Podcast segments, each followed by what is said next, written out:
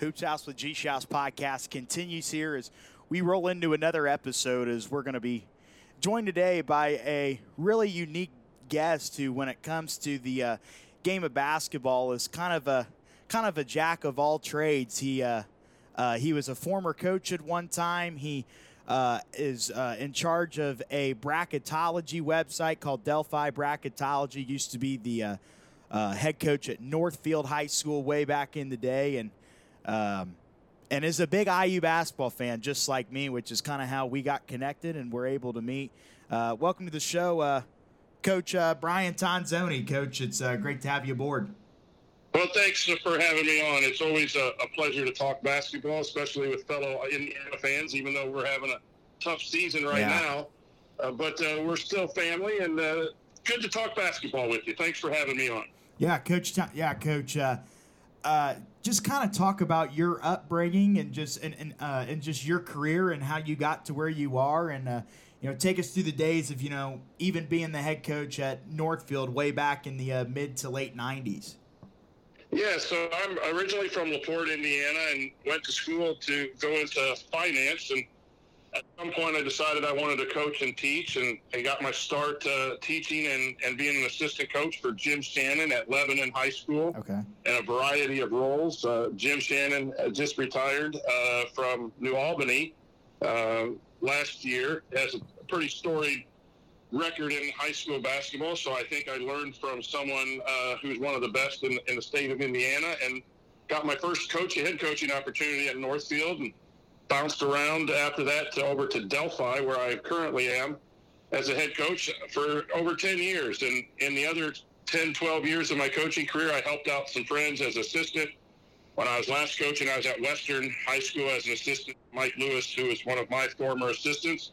And we had a good five year run at Western before I decided to pursue some podcast opportunities like you're building yourself. I do a, a post game call or not call in show, but a post game show for Indiana University basketball called the Assembly Call in the Back Home Network. And then I also do the bracketology work with our students at school, which gives me a lot of opportunities to cover college games as media. I just got done having a, a talk with a former Twin Lake Indian basketball player who's okay. now doing bracketology work at Wabash College. So I've gone from uh, assistant coach and head coach of the high school game to now being a, a member of the media, so to speak, with a variety of podcasts and information about the game of college basketball.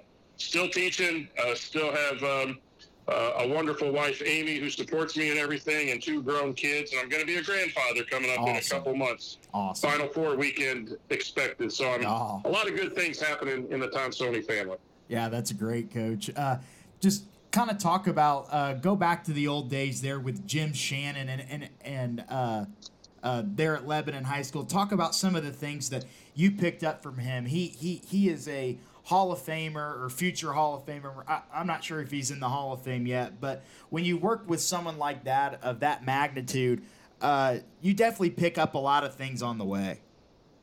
Yeah, I, there, there's so much uh, to talk about Jim Shannon, but I walked into his office. I got the job as an a sixth grade teacher, and I, I told him I want to coach basketball. I'll do anything for you. And he found me a spot on the eighth grade coaching staff as a B team coach, and he let me around the team, the high school team, go on bus trips, and he would give me jobs to do. But the number one thing that I learned from Coach Jim Shannon is be a student of the game.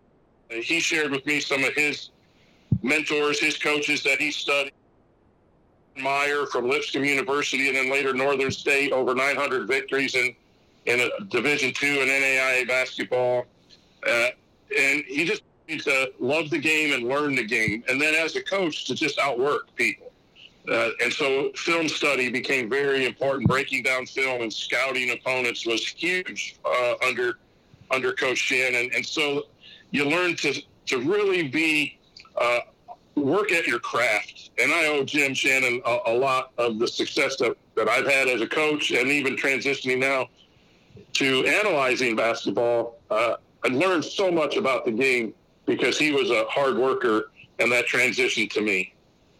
And then kind of kind of going there to Northfield High School. That that's a program when uh, they're kind of just right before you had gotten there in the late 80s, early 90s. They made a run all the way to the Final Four, lost. Uh, uh, lost in the Final Four there. Uh, had the Ross twins, had the Che twins as well. You kind of inherited a really solid built program there at Northfield, a smaller school. Yeah, it was it was fun. Now, now I, I did inherit a program that had lost like several years in a row, like two or three years. So they had lost some of that by the time I got up there. But it was a process. We were able to uh, build what we wanted to build there. And in year five, we were in the Final Four, back in the Final Four, as Northfield had done with the Che brothers and with the Ross brothers. And so that was a very proud moment of, of my coaching career to bring that back to Northfield. We had probably team chemistry of any program that I've been around in that season. And we struggled early with some real close losses that really could have demoralized the team. But our, our senior leadership, Josh Merrick, uh, was a years at Taylor, probably the best overall basketball player. But we had guys on that team that if they were defenders, they'd come in in the morning on, on Monday morning, who am I defending and where's the film? And it was really team that bonded and accepted their roles. And it's the key to high school basketball. Yes, you want to have the best talent, but when your locker room takes care of stuff, uh, then the coaching can add to it. Men that I've been around uh, that year, and we lost to Lewis Cass, undefeated number one Lewis Cass in the Warsaw Regional in 2003, some 21 years ago. But it was a fantastic memory, and, and those guys hold a special place in that community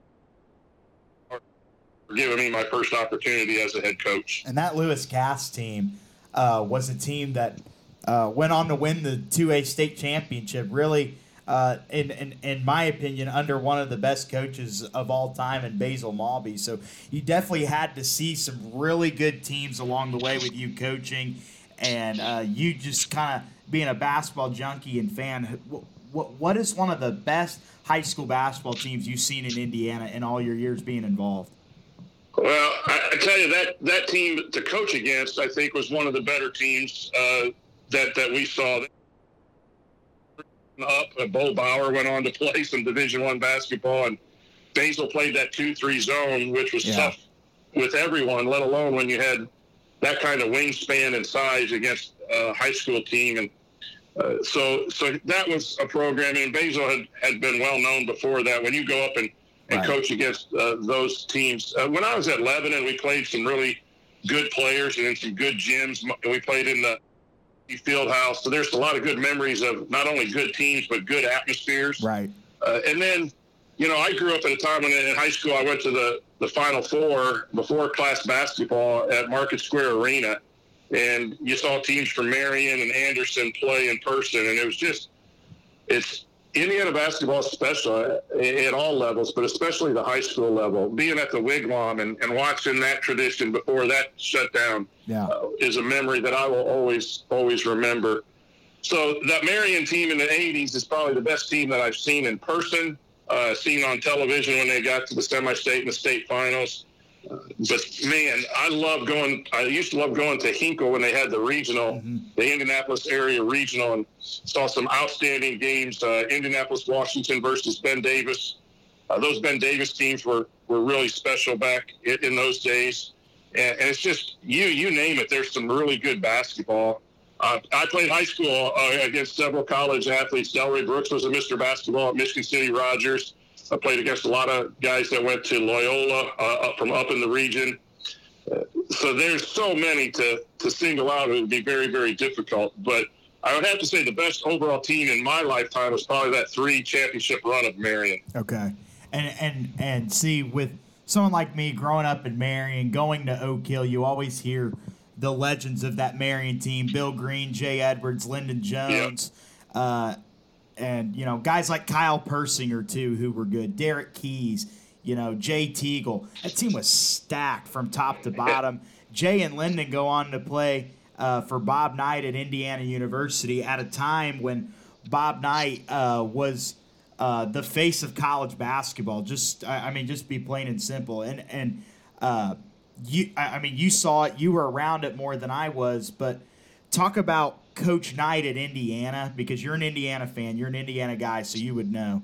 Talk about his impact that he had from being the coach at IU that impacted the state of Indiana uh, as a whole, basketball wise. Because I feel as if you know, I, I, I mean, I've always heard the story when he came out and started wearing, uh, wearing the red sweater. Every high school and uh, every high school coach in the state wanted to start wearing a sweater when they would go coach a game. It was stuff like that that he kind of had a chokehold on basketball in Indiana. Coach Knight obviously is one of the greatest coaches of all time, if not the, one of the, the greatest. I mean, I know you got Coach K and, and and Coach Wooden. You could throw some argument in there, but he really changed the game scoring team in the late 60s, 70s, and he brought in motion offense and man-to-man defense and started shutting people down. And the, the whole Indiana community just took that, um, their basketball fandom, and, and still some of the struggles today is Yeah. And it was just he took. He made average players good. You can bring up some of the tough memories that he had, and he had those, and I, I think he has to to own some of those uh, behaviors of his. But he was very serious. He treated his players uh, off the court, which we didn't see very well. My brother-in-law walked on for him in an injury uh, year in 93, 94, uh, Damon Bailey's last year. So he got an inside look at Coach Knight, and Coach Knight always offered to help him after uh, afterwards, and he only played for like five months for, for Coach Knight. So there's wow. a lot of things that people did not see about Coach Knight, but he was just a tactician and his accountability. He held his players accountable, and they either produced or they moved on. And when most of them produced, you had good basketball teams and championships. And it's one of the hard parts about coaching today because society and kids are different. Holding people accountable is so difficult. Yeah you have to find a way in today's world to still do it if you want to be successful.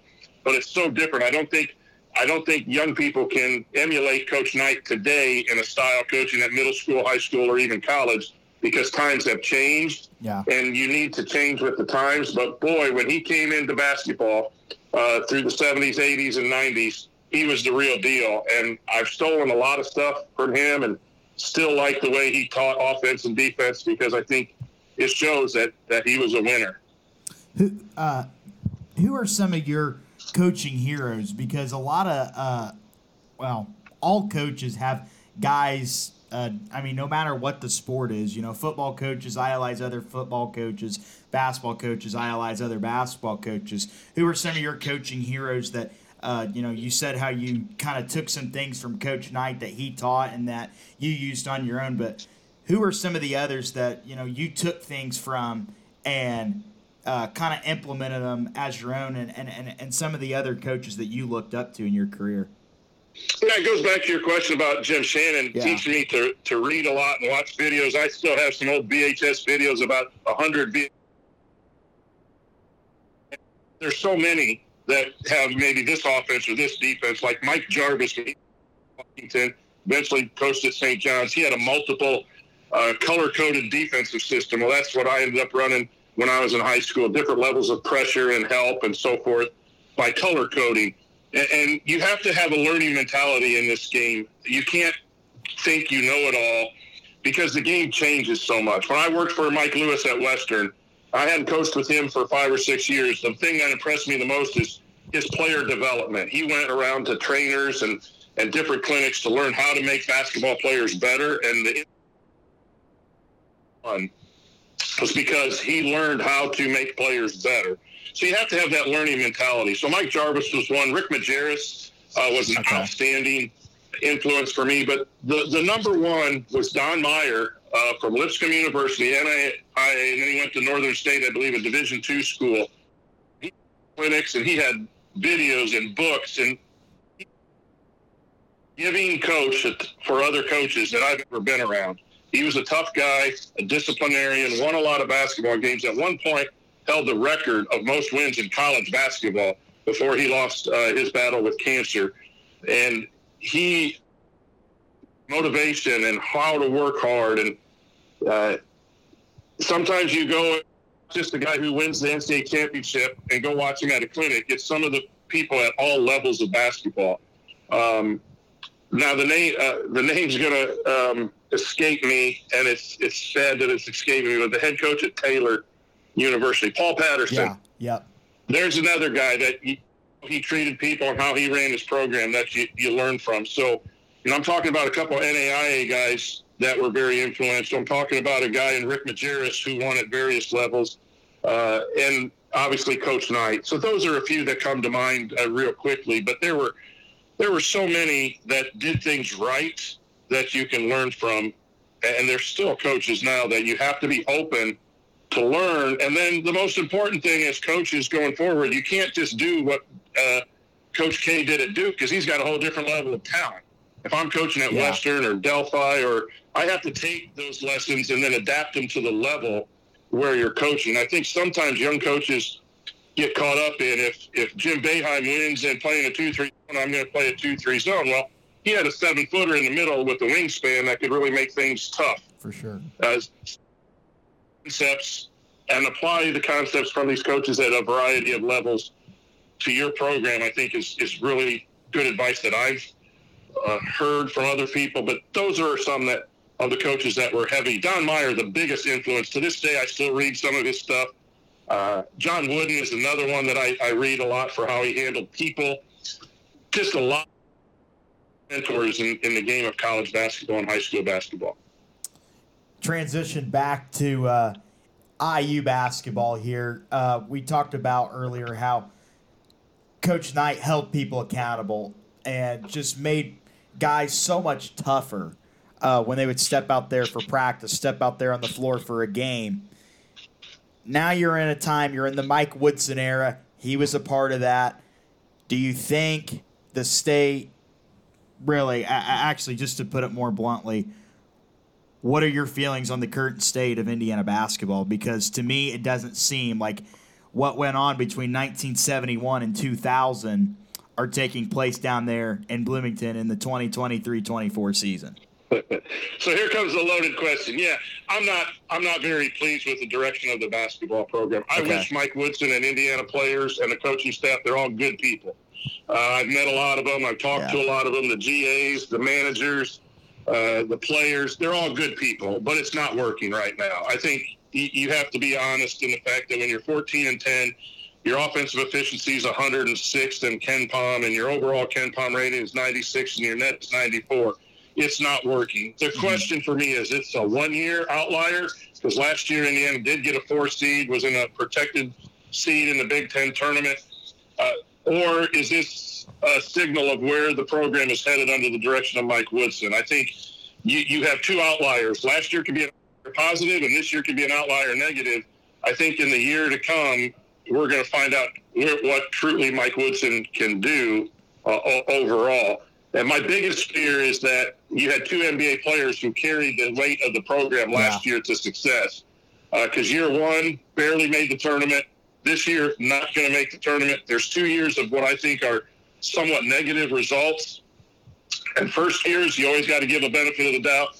Uh, but last year wasn't because there were two NBA players who were dominant in most good wins versus the system and that accountability that Coach Woodson is doing coach because coaching is difficult. Right. Um, you know, I, I I've had issues with school boards and all that kind of stuff, and I've had issues with players, and then you try to coach work out.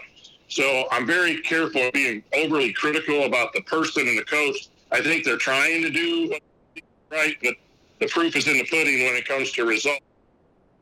Over the three years, the results have been year four or five if he gets that opportunity, or does Indiana look elsewhere? That's a decision I'm glad I don't have to make. Yeah. But I do want Indiana basketball to be more consistently in the tournament, a single digit seed with a chance to get to the Sweet 16 and the Final Four. And I don't see that right now. And the question is, can it get there under Mike Woods? I'm afraid the answer is no, to be honest with you. But I see another year before I really can come down definitively one way or the other.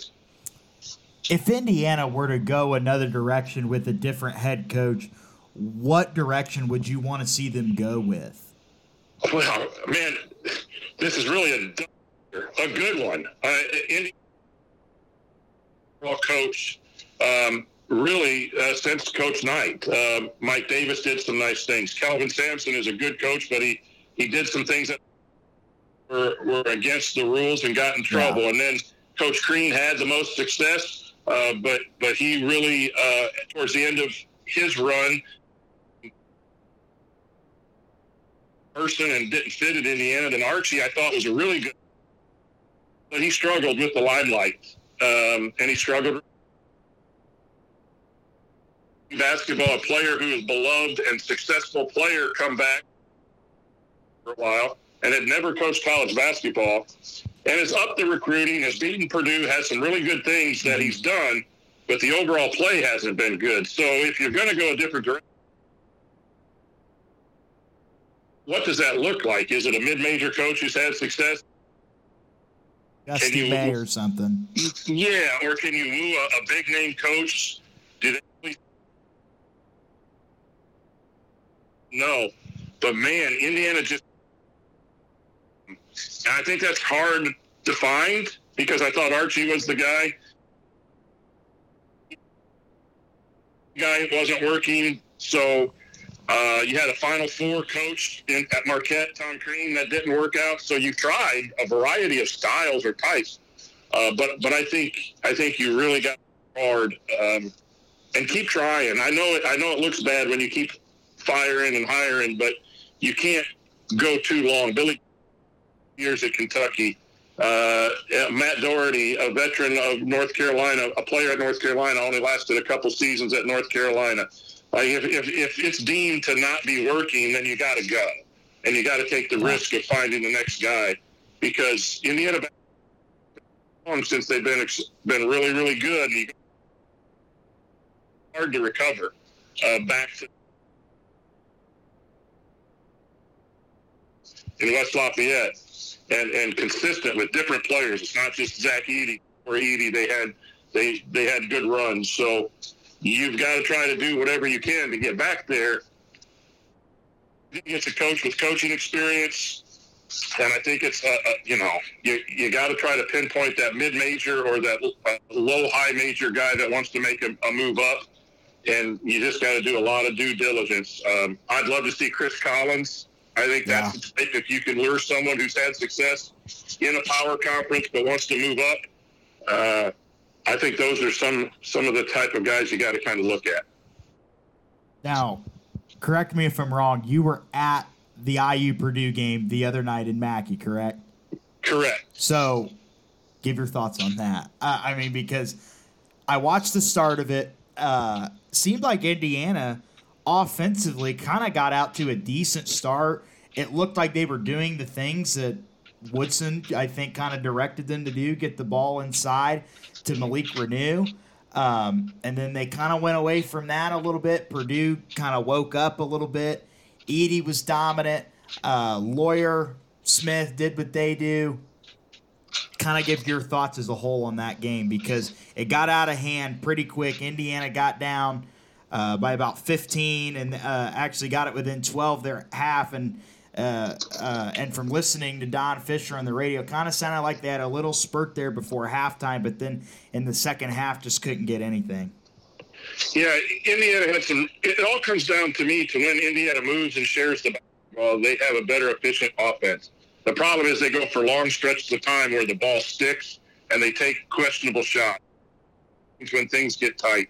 So I think even at the, like the minute mark, it was a four point game. It was 22, Indiana 18, and Indiana was fighting in there.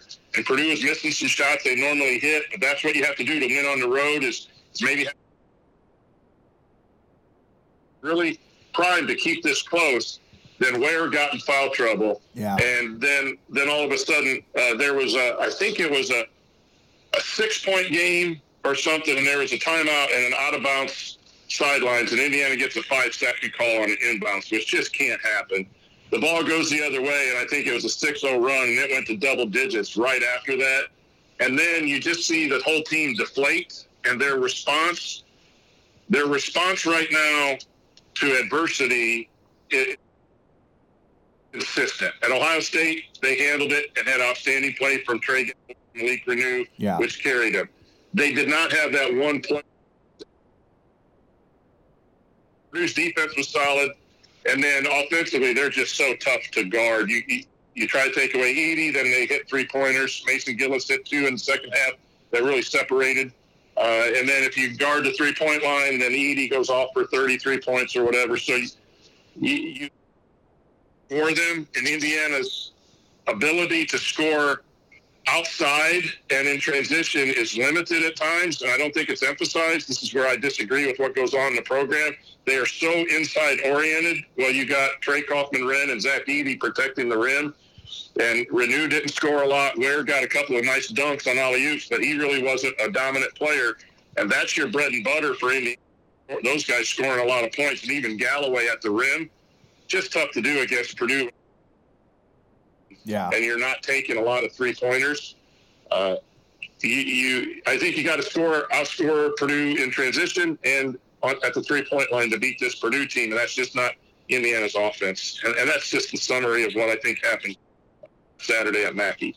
Kind of give your thoughts uh, so far, uh, kind of transition back into West Lafayette there. Um, kind of give your thoughts on this Purdue team this season because uh, I got your bracketology pulled up. You have them as a one seed. A lot of people have them as the number one overall seed, which let's face it, uh, it comes down between them or UConn to probably get that number one overall seed in the NCAA tournament. Give your thoughts on what's going on up there in West Lafayette. I, I think Matt Painter is the best coach in the Big Ten. I think uh, Tom Izzo, uh, and that's hard to do. I, I have a lot yeah. of respect for Izzo. I think Izzo's just fantastic, but all good coaches at the back end of your career, things start to slip just a little bit, and it's not really the coach's fault. It's kind of falls flat. Well, mm-hmm. Matt Painter's still in that 19, 20 year run, and Matt does a really good job of recruiting players that want to play for Purdue uh, and, and want to win for Purdue and accept their roles. So right now we have Purdue as the number one overall seed because they just have beaten everyone of quality teams on the road where teams have shot crazy from three point right. line. Teams in our Delphi bracketology, and even if a loss or two, I don't see that changing. But they have, they have the most. Uh, I think who was it? Chris Collins said this in a post game interview in that in that overtime game at Mackey that um, Zach Edey distorts the game. He distorts mm-hmm. the game offensively, defensively, rebounding, where you have to change up what you do, right. defend them, and change up what you do to to attack. So yeah.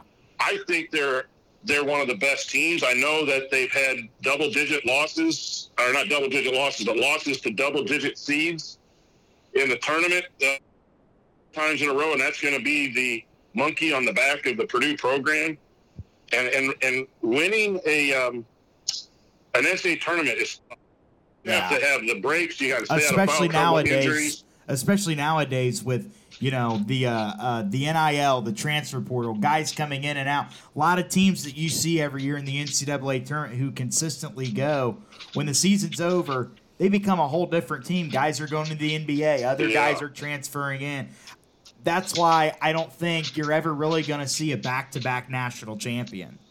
I agree. I think it's so tough to do, and and really, I think Purdue is so fun to watch, and it's hard for me to say as an IU guy. Yeah. Because they just they move on offense, they help each other defensively, they do what good teams do. They have a chance to get to a Final Four. I think they have a chance at a national championship. We're going to be based on matchups and and how the ball bounces a little bit. They have to play. They have to play with the confidence that they play with right now.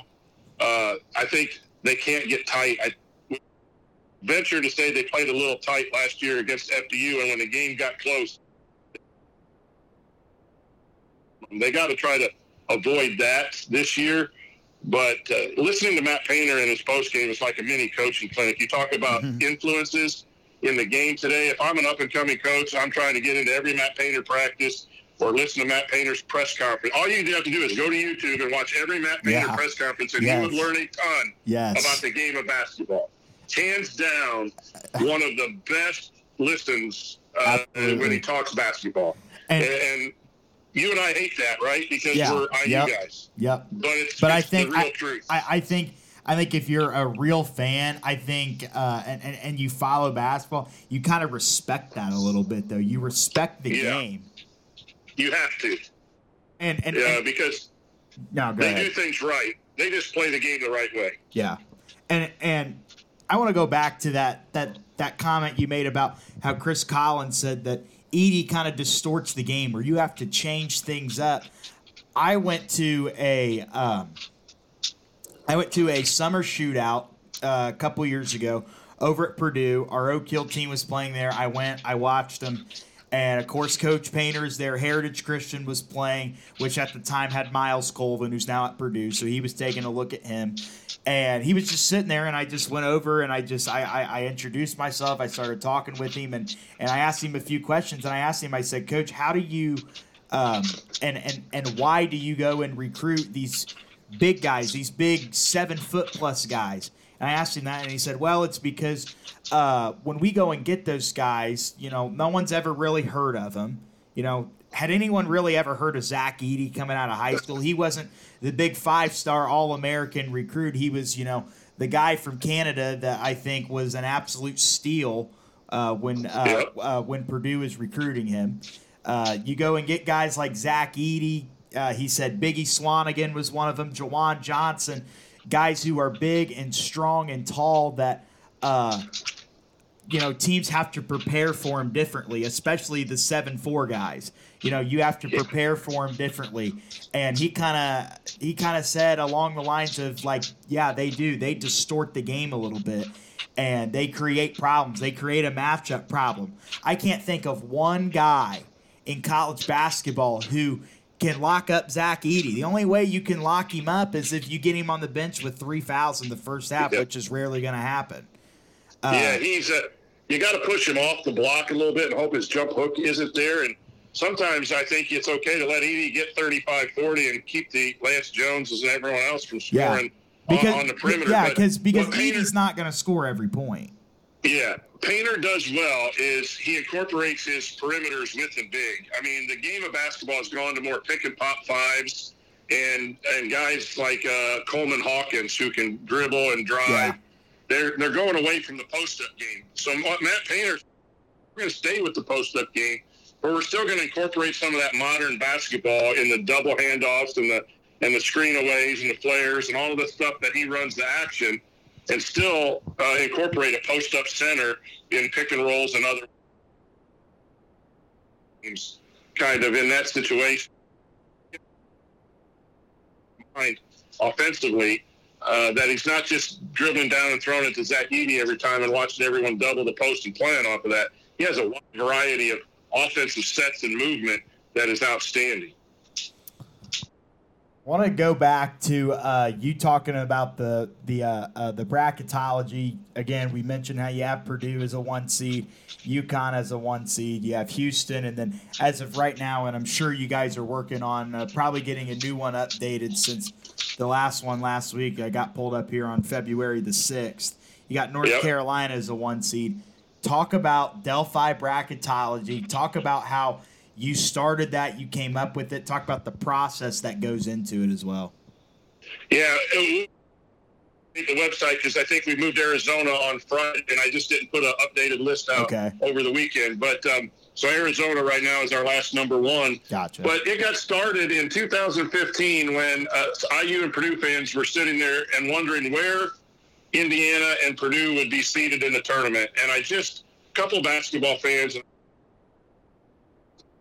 they said, I don't know. I said, all right, why don't we meet um, in the morning and we'll just Google the heck out of it and figure out. We started and we, we got in contact with a couple people who, uh, through social media, who kind of gave us an insight.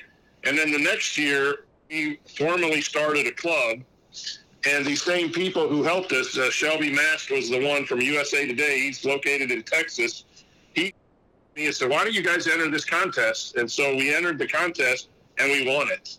Oh, wow. so then CBS TV came and covered us and did a segment for um, uh, in between segments, and and Gumbel's narrating the story, and it's on our our bracketology page for any listeners who want to go see the CBS uh, thing. But it was a big day at our school. Uh, security was in, and they had the whole gym shut down for us. Uh, cameras everywhere. Just a whole lot of fun, and we we've just grown. We we now have a, a TV show with the ISC Sports Network, uh-huh. uh, a cable uh, subscription based thing that covers high school sports and college sports in Indiana. They give us a TV show.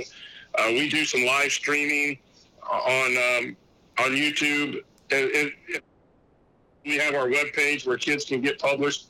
Just a lot of good things where we again try to predict the bracket that comes out that Monday morning when everyone enters their office pools and tries to predict the winner. Yeah, we, we we're not going to help you win your bracket pool but we're going to tell you that uh, Purdue will play this team more than likely in this city. Uh, we try to get that information out throughout the last six, seven, eight weeks so people kind of can get a heads up on selection Sunday.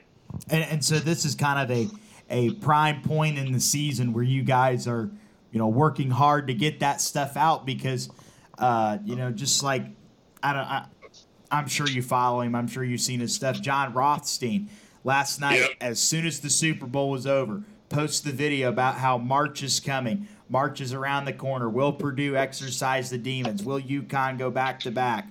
Who knows? But it's all coming around the corner, and so you guys are kind of in your prime state of of putting all this out right now. And and looking at it here, there's some really interesting matchups I like. I really uh, the first one that sticks out to me is in the East region, the 8 9 game with Northwestern and Butler. You look at those 8 9 games, and for me personally, I think in the NCAA tournament, the 8 9 games are always uh, really kind of the best games and the best matchups. Yeah, it's it's really interesting what you learn from doing this. We're in our tenth year of doing bracketology, and you really learn that the committee does a pretty good job. Even though yeah. after the bracket comes out, this team, and then they also say, well, the NCAA sets up these uh, matchups for TV ratings. No, they don't. It's just all by location. Mm-hmm. So the reason you have a Butler and a Northwestern is because they're closer to the location of the game that Butler is, you know, the eight seed has to play the one seed if they win. So whatever arena is hosting that, it's mileage. It's like flight mileage. Mm-hmm. Uh, and so Butler is going to be very similar to a location that Northwestern is. So as long as they haven't played in the regular season, they're a likely matchup. And, and right. you'll, so you'll see some of that happen when you see these funky matchups. Another one that might come out in our next bracket is Akron playing Illinois. Well, okay. Akron's in Ohio. They're both Midwest teams. Well, what people think is, oh, Coach Groce, who used to coach at Illinois, is now at Akron. So they're setting that up for TV ratings. And the, and the real answer is no. Those teams will travel to Indianapolis or wherever the game is going to be held. They're closer to that than they are to uh, Salt Lake City or wherever another game is going yeah. to be held. Locations because they have to. But sometimes when you see those interesting matches, it's simply because of the location. Yeah, and, and, and also like it makes sense, and and really in every uh, projected bracket I've seen, almost every single one I've seen has Purdue playing in Indianapolis uh, in the yep. first round against a uh, against the play-in winner of the of a 16 seed. Yeah, and that's uh, one team gets to pick its region, and Purdue okay. will pick Detroit, the Midwest, because fans can travel, right? And, and it's easier travel that. for them.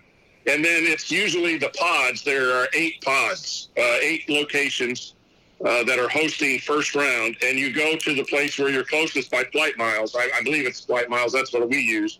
Mm-hmm. So Purdue is right down the road from Indianapolis, and as long as Purdue hasn't played more than three games in a building, uh, they get to play there. I think they've only played Arizona in, yeah. in Gainbridge. So they will get to play Indianapolis in the first two games. If they win, they're going to go to Detroit, and then they'll go out to Phoenix for the final four. That's why uh, you're, it matters. Team is is going to be Connecticut, and I think they're going to go to the East region. And I think that's at Boston. I don't have my spreadsheet up and looking at yeah, it. Yeah, Boston. Um, and then their location, their first round game will be the place that's closest to them.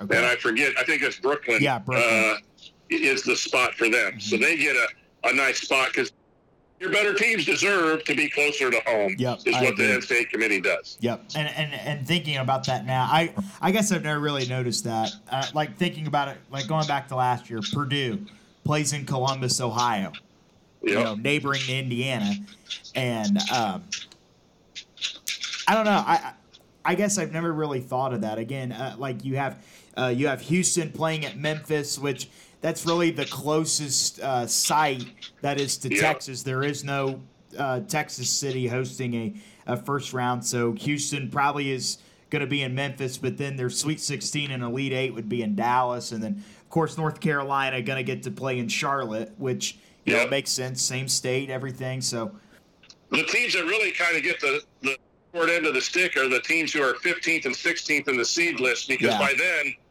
all the locations are. So you'll you'll you'll Mhm. see a team maybe like Auburn who is I think going to come out today and be our 16th, our last. Uh, well, then I think they are the last three seed. But sometimes you you don't get your closest location even though you're a top team because Right. you run out of locations. But teams on each seed line get to go uh, where they're closest. and and, and see, I, this is a quote I've heard, and that and that someone said. I think it was Rothstein said. Um, I don't believe in predicting a Final Four until we see a bracket on Selection Sunday, and I and and and I agree with that to an extent. But uh, as of right now, February the twelfth at nine twelve p.m., who's Brian Tonsoni's Final Four? I, I do think his matchups matter, right? I, I think that's where Rothstein is correct. And to see them, but I, I, I think, I think you're going to seeds in, and I think Purdue and Connecticut right now. If you're just saying who are the best teams, I, I think their their matchups are so tough in the way they play.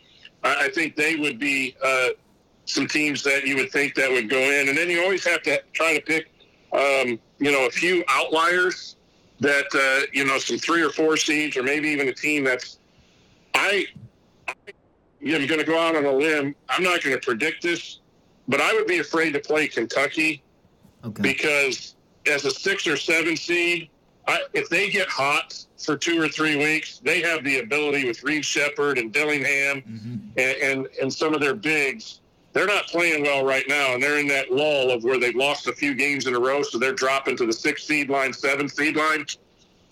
But they're one of those teams. You know, Connecticut won it last year and was a four seed, Right. uh, and then they got hot and won six games in a row. So the other thing with bracketology that's interesting is I used to think if you were a five or six seed, you weren't really a good team. But when you think about it, there are four regions, and the last six team is a 24th best team in the country. yeah.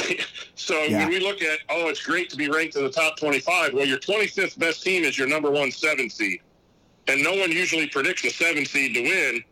Uh, but that's how tight it is. When a seven seed wins its first game and then it plays a, a two seed in the second round, that's upsets can happen, and that's why even eight seeds, Florida Atlantic seed last year, winning in the second round to get to the Sweet 16.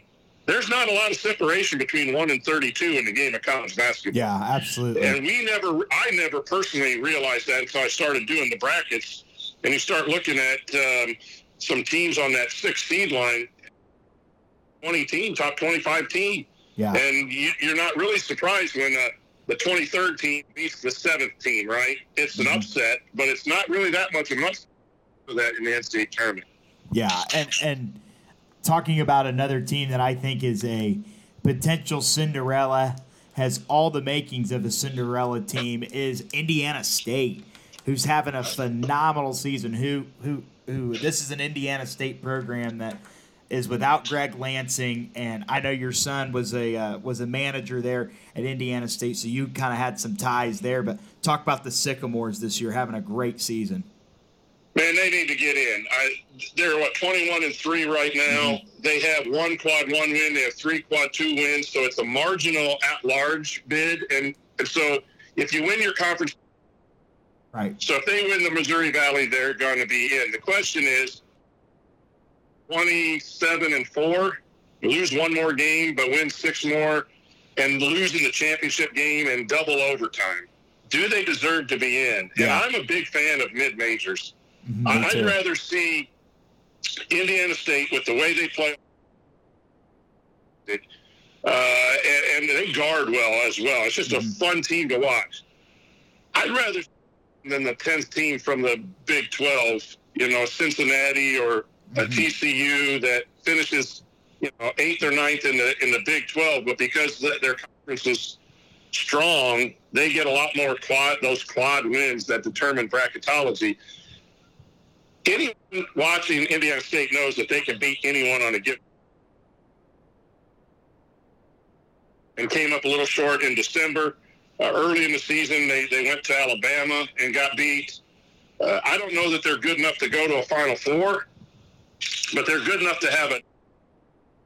That's Yeah. what you want from the NCAA tournament. Mhm. That some of these schools that are smaller conferences play good basketball, and I think two or three of them, uh, as opposed to some of these conferences getting eight, nine, seven, eight, nine, and the bottom feeders uh, of these conferences. That's just personal uh, preference. But as far as Indiana State goes, if you want to watch some good basketball, any of your listeners, tune in uh, to wherever you can find an Indiana State game on, on television or streaming or wherever. They they just really play basketball Yeah. in a fun style of, Yeah. of offense, particularly. Yeah, and and you're probably gonna have to find them on TV and not go to a game because they're selling out their games down there at the Hulman Center. It's a it, it- it's Yeah. a tough it, it's a tough ticket down there in Terre Haute. Yeah, ranked today yeah, for the first yeah. time as we're taping this on uh, February 12th. Uh, they're 23rd, I think, in the rankings, which is the first time since Larry Bird. And Yeah. that's good to see for, Yeah. again, the state of Indiana and its uh, love of basketball to And- see the Sycamores back in the in the limelight. and and we talked about the locations and everything of of teams going, you know, to what pod there in the NCAA tournament. As of in this latest bracket you have, and it may, and and, and you probably know better than I do, but uh, in this latest bracket you have, you have them in Indianapolis, and so Yeah. you know, uh, especially playing uh, pretty much in your home city, I mean home state at least, and you're also gonna. Uh, you also have Purdue that's going to be there as well. You're going to have support from the Indiana State or, or uh, the state of Indiana fan bases, and you're playing in your home city against the seven seed Boise State. Like we said, Indiana State has the potential to have a pretty fun first weekend there, and uh, I think it's setting up to kind of be. Uh, uh, kind of be a really nice Cinderella story for them if things can fall, um, you know, um, if things can fall in the right places. Yeah, I, and, and that's what basketball is about. You know, we we love the the Purdue's, the Connecticut's, the top teams, North Carolina's, Duke's, uh, th- those types of games, and those when they match up against each other, fu- that's fun basketball to watch.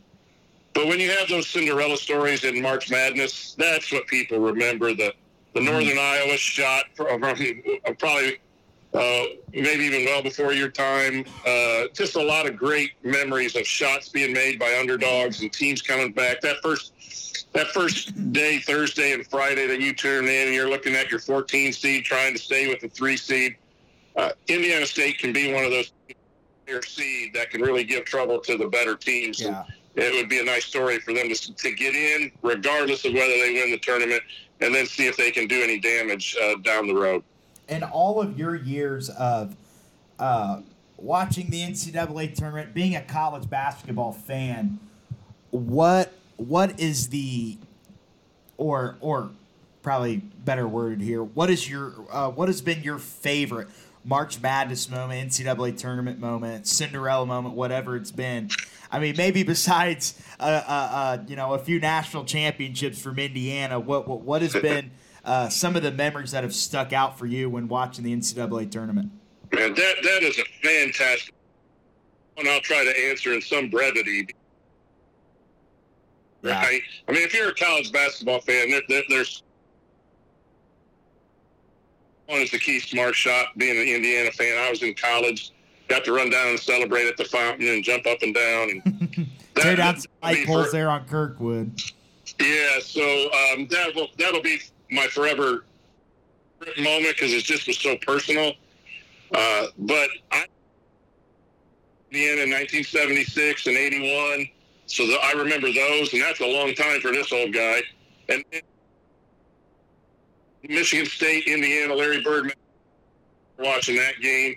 Uh, Danny Ainge scoring on a layup, BYU beating Notre Dame late. Uh, you know, you, you just you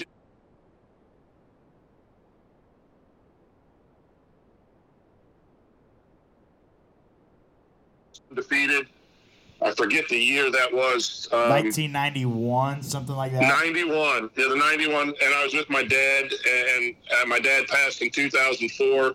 So those are real special memories when it comes to being a fan. When you you remember that, uh, I have an NCAA cup down here, uh, my bookshelf that reminds me of how much fun my dad and I had, and then that game where Duke really came to beat Duke for the most part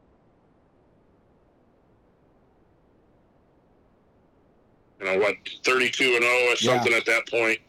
That that was a game I saw. Uh, our family uh, from New York, my uncle, we used to go to first round games and really loved going to the first round games in Nashville and, and hanging out in Nashville at the honky tonks in between games.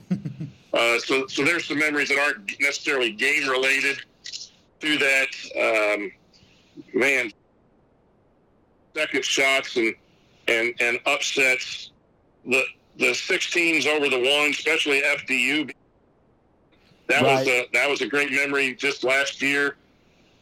Uh, yeah, those are those are some of the ones that uh, that that stand out. Man, you just oh, yeah. you see those montages on on CBS or TNT or whatever's covering, and they show all the old games and the the buzzer beater uh, Laettner shot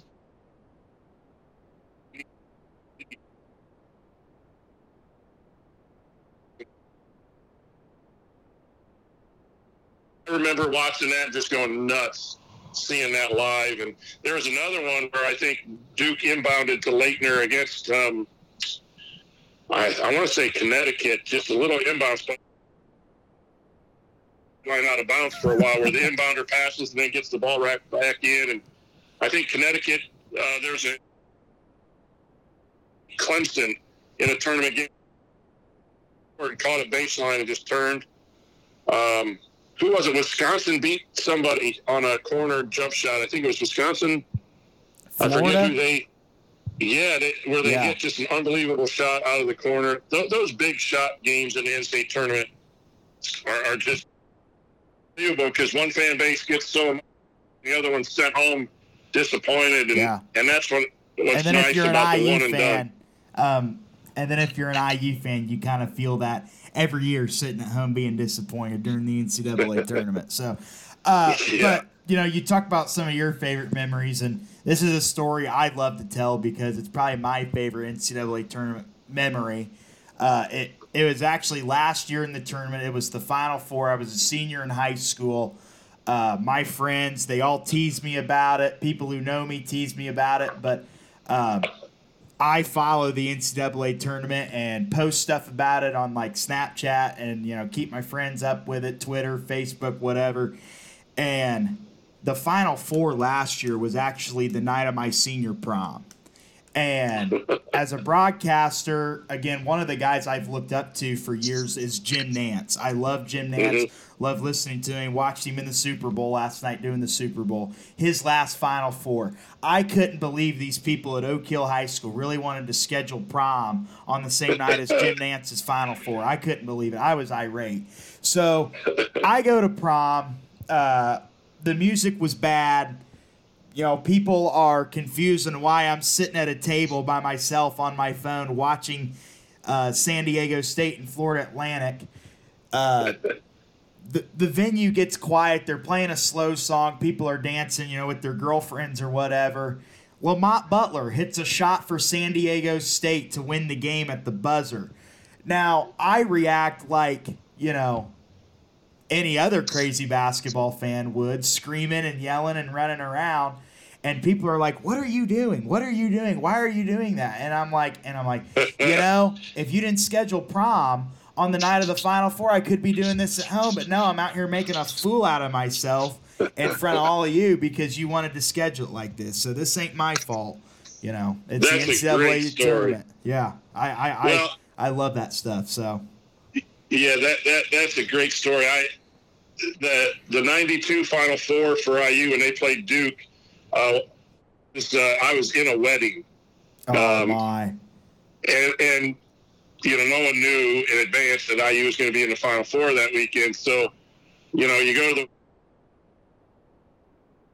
the good, a good friend got. We were all in the bar watching the game. We weren't out dancing, and I'll never forget. Um, my wife at the time, or as my fiance at the time, said, "Hey, there's a dollar dance for the bride, and no one is dancing with the bride." So I had to, to leave the game and go dance with the bride. So you and I have had some stories about having events, you know, during Final Four. That that should that should be a no wedding or a no prom weekend. Yeah. Let's let's make Yeah. let's get that uh, going. yeah, I I, I, I I 100% agree with you there, and and and and and I think it's kind of those moments like that that that make that that also make the tournament special for fans as well. I be I mean because that's stuff that is going to stick with us for the rest of our lives. You know, moments like that. You know, where were you moments? I mean, I'll uh, I, I'll always remember where I was as a uh, uh, as like a fourth grader watching Wisconsin beat Kentucky in the Final Yep. Four to save you know the 1976 Indiana Hoosiers you know, hopes of still being the last undefeated team in college basketball.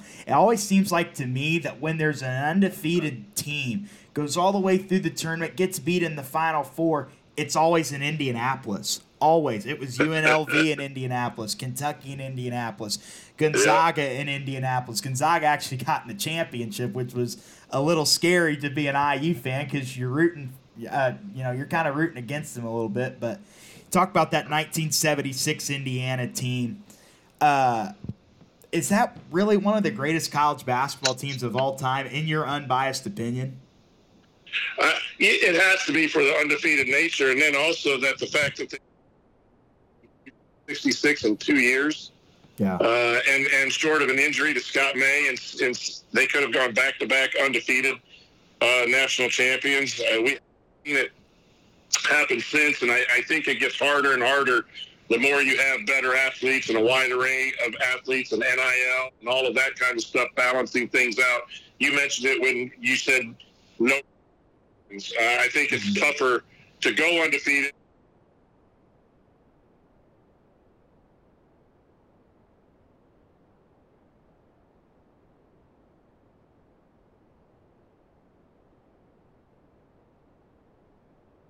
Their run of undefeated uh, to say the greatest team ever, and, and but Indiana seven uh, in the discussion if it's not the best team. And, and, and you've been an IU fan probably really much your uh, pretty much your whole life. Who's your all-time favorite Indiana Hoosier?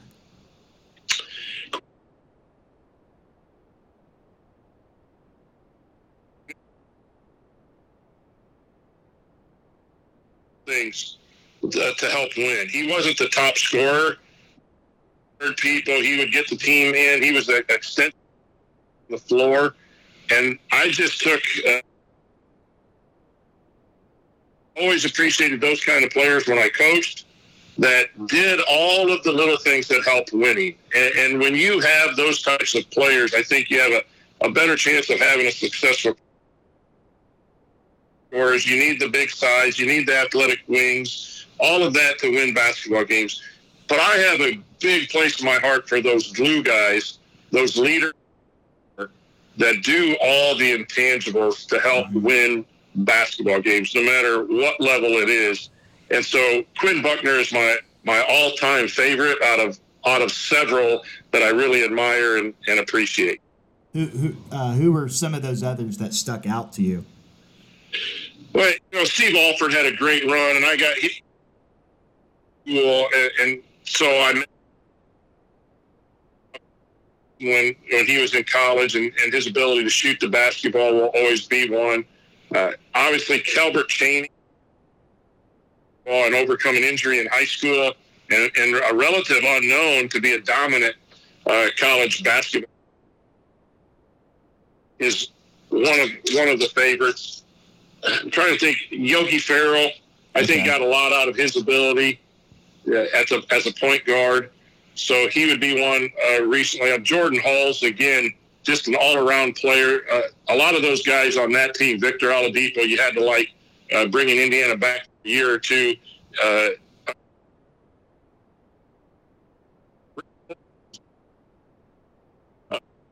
in the olden days, Alan Henderson, just so many quality players uh, that have gone through uh, Indiana to appreciate.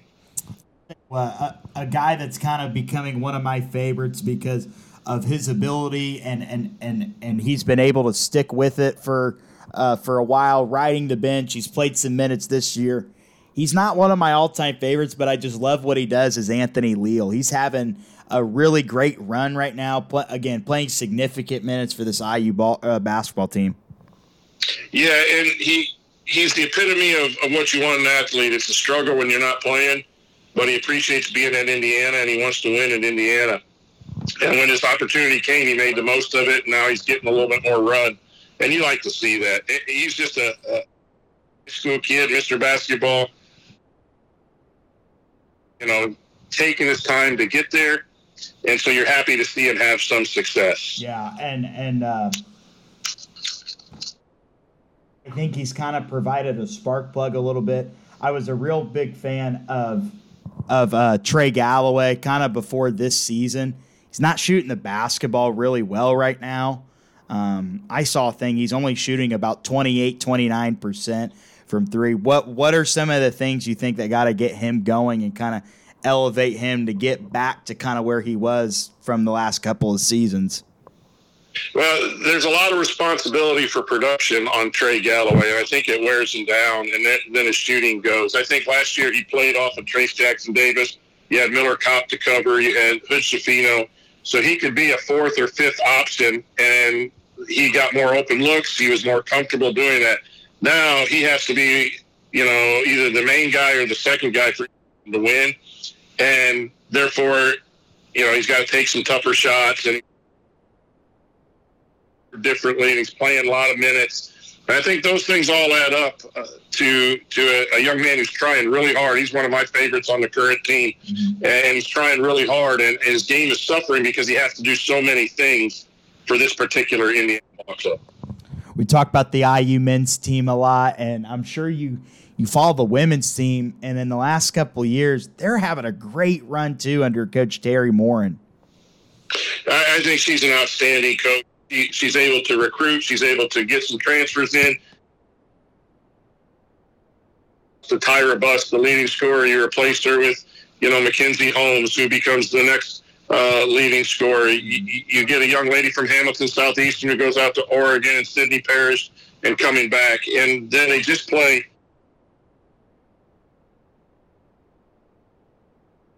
to shoot the basketball and, and it's it's a situation where they're ranked 14th or something. They'll be a four or five seed in the tournament, and I don't know if they're championship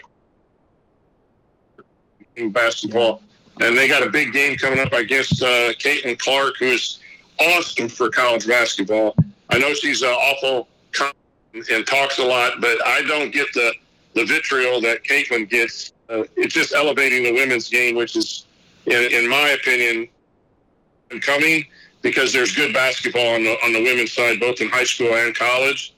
And Caitlin Clark and the Sydney Parrishes and Mackenzie Holmes are all are good examples. I'm sure I'm missing other. Really become a, a fun brand of basketball in Indiana and elsewhere uh, to watch these level. Now, Coach, finally, I want to go back to uh, you know you transitioning, getting out of coaching, and now kind of becoming a media member. Um, you know, kind of becoming a media member a little bit with the assembly call and, and, and kind of doing your own thing now.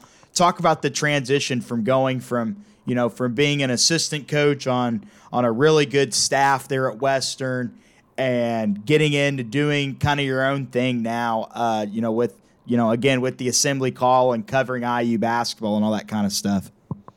Yeah, the five years I spent at Western were some of the best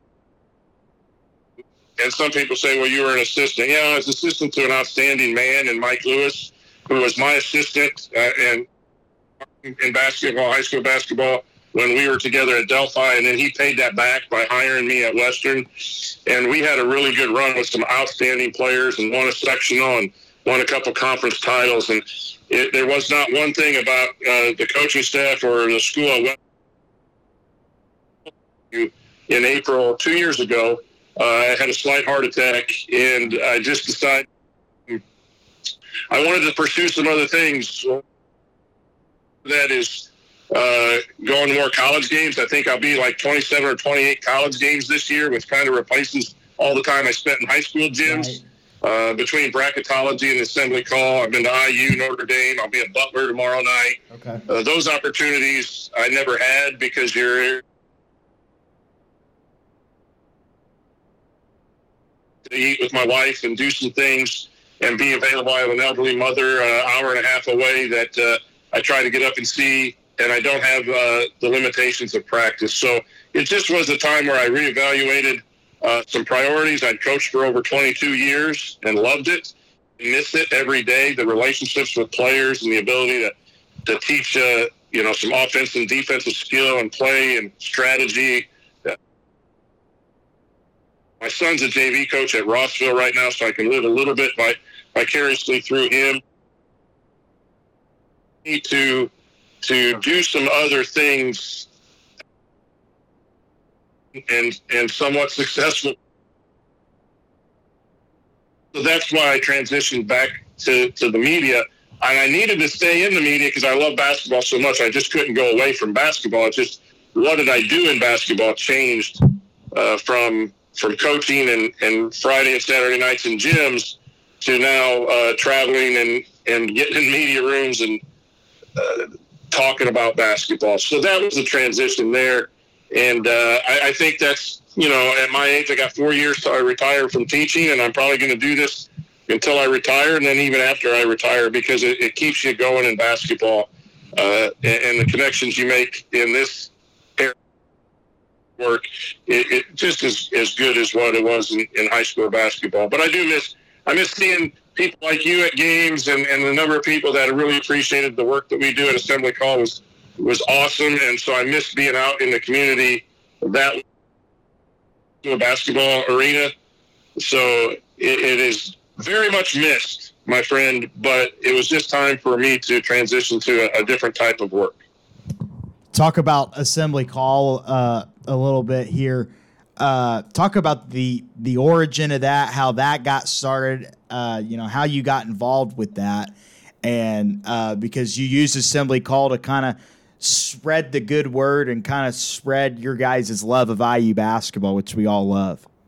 Yeah, there's original three uh, started in 2011 with post game shows, and then I started listening on YouTube and just hanging around and putting comments in, and they asked me to uh, to do some background work, uh, watching a, a, a, chat room and everything like that. And then they needed a substitute, I think, in 2016 on the show, and they knew I was a former coach, and so I got on the show, and they must have liked what I've done, and it's just been a great thing because I've met so many IU fans like yourself who would come up and introduce the show and love Indiana basketball and I just have a crazy personality. You know, I, I, like to have fun, and I think for a lot of people, I'm probably not the type of uh, analyst that everyone wants to listen to, but I've I've I've gotten a lot of people that say they just appreciate how how I go about things, and I'm very grateful for that.